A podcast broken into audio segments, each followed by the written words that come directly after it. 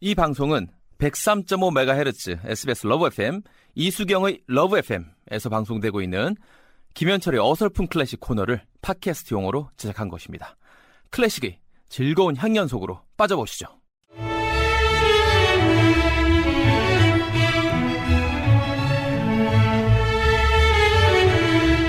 개그맨 김현철의 어클 어설픈 클래식 개그맨으로 출발해 비공식 클래식 박사가 된 분 혀절 선생 혀를 절약하는 김현철님 안녕하세요. 네, 안녕하세요.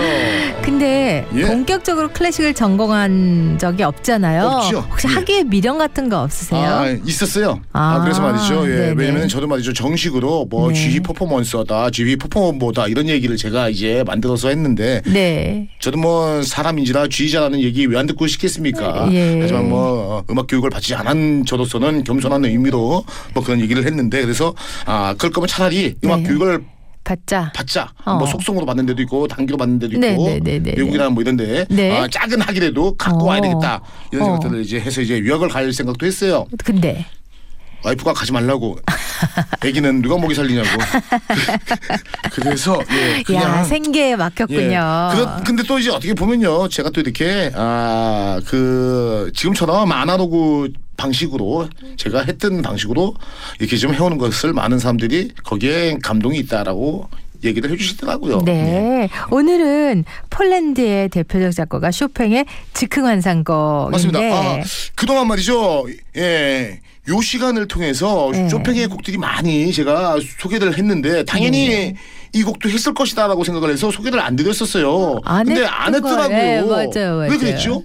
글쎄요. 쇼팽의 곡들이 하도 많다 하도 보니까 많아서 말이죠. 예. 딴곡 했던 것 같아요. 예. 이 곡을 소개를 받죠. 안 드렸습니다. 예. 쇼팽 하면은 상당히 많은 곡들이 있습니다만 그 중에서 쇼팽을 대표하는 곡 중에 하나라고 해도 과언이 아니겠죠. 쇼팽이 굉장히 예. 아끼던 곡이라면서요. 그렇습니다. 즉흥 환상곡 혹은 말이죠. 예, 환상 즉흥곡이라고 또 해도 되는데 아, 곡의 장르는 즉흥곡이 맞습니다.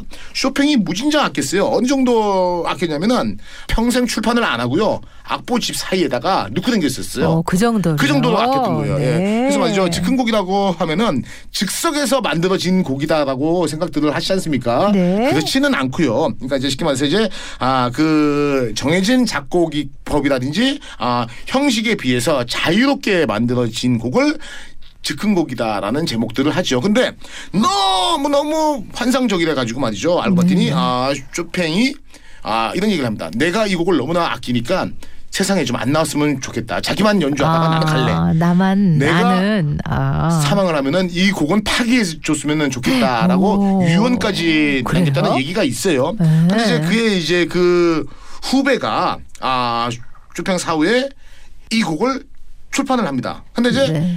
아 그 후배 이름이 폰타나인데 네네. 아 곡이 너무 좋고 하, 환상적이다 보니까는 즉흥 그 곡인데 거기에 즉흥 환상. 환상곡이라고 아. 예. 아 요 사람이 이제 제목을 붙인 거죠. 네. 쇼팽은 즉흥 곡이 총 4개가 있어요. 그 중에서 제 4번인데 작곡은 가장 먼저 작곡 된 겁니다. 24살 땐가 작곡을 했어요. 쉽게 말해서 조두수 쌍들을 네네. 을 만나서 네. 사랑할 때 막 작곡을 했는데 네. 아 어떤 사람들은 뭐 이런 얘기를 해요. 그 상드와 만나서 아 그 좋아할 때 만나서 이렇게 뭐 티격티격 싸울 때 뭐 이 곡을 작곡을 했다. 그리고 또 이제 곡을요 잘 들어 보시면은 막 이렇게 폭풍처럼 막 하면서 뭐 하- 하면서 피아노가 연주가 되다가 네. 아름다운 아르페지오 선율로 싹 넘어가요. 네. 그러니까 쉽게 말해서 칸타빌레처럼 이렇게 쫙 펼쳐지는데 폭풍처럼 몰아치는 소리가 샹드가 뭐라고 잔소리를 계속 하는 그러한 느낌이다. 샹드가? 어, 어. 이런 얘기도 해요. 그래서 말이죠. 아. 오늘처럼 아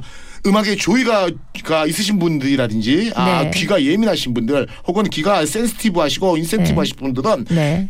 들어보시면 요 부분에서는 샤, 네. 샹드라는 여자가 잔소리를 아. 너무너무 해- 뭐 해서 어. 슬픔이라든지 이런 것들이 있겠구나라고 느끼실 수가 어, 자기는 왜. 밖에 네. 어 나가지도 않고 피아노만 쳐? 그렇지. 어, 지루해 죽겠어 돈좀 정말. 벌어 와. 왜 그러니? 왜 너 그래? 돈이 안 되잖아.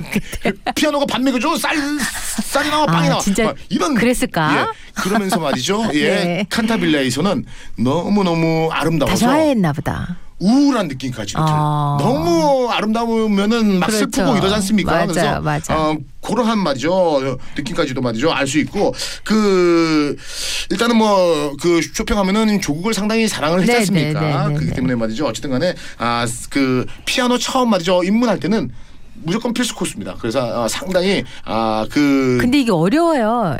저, 저 손이 작아갖고 아, 이게 잘안 치실 돼요. 줄 아십니까?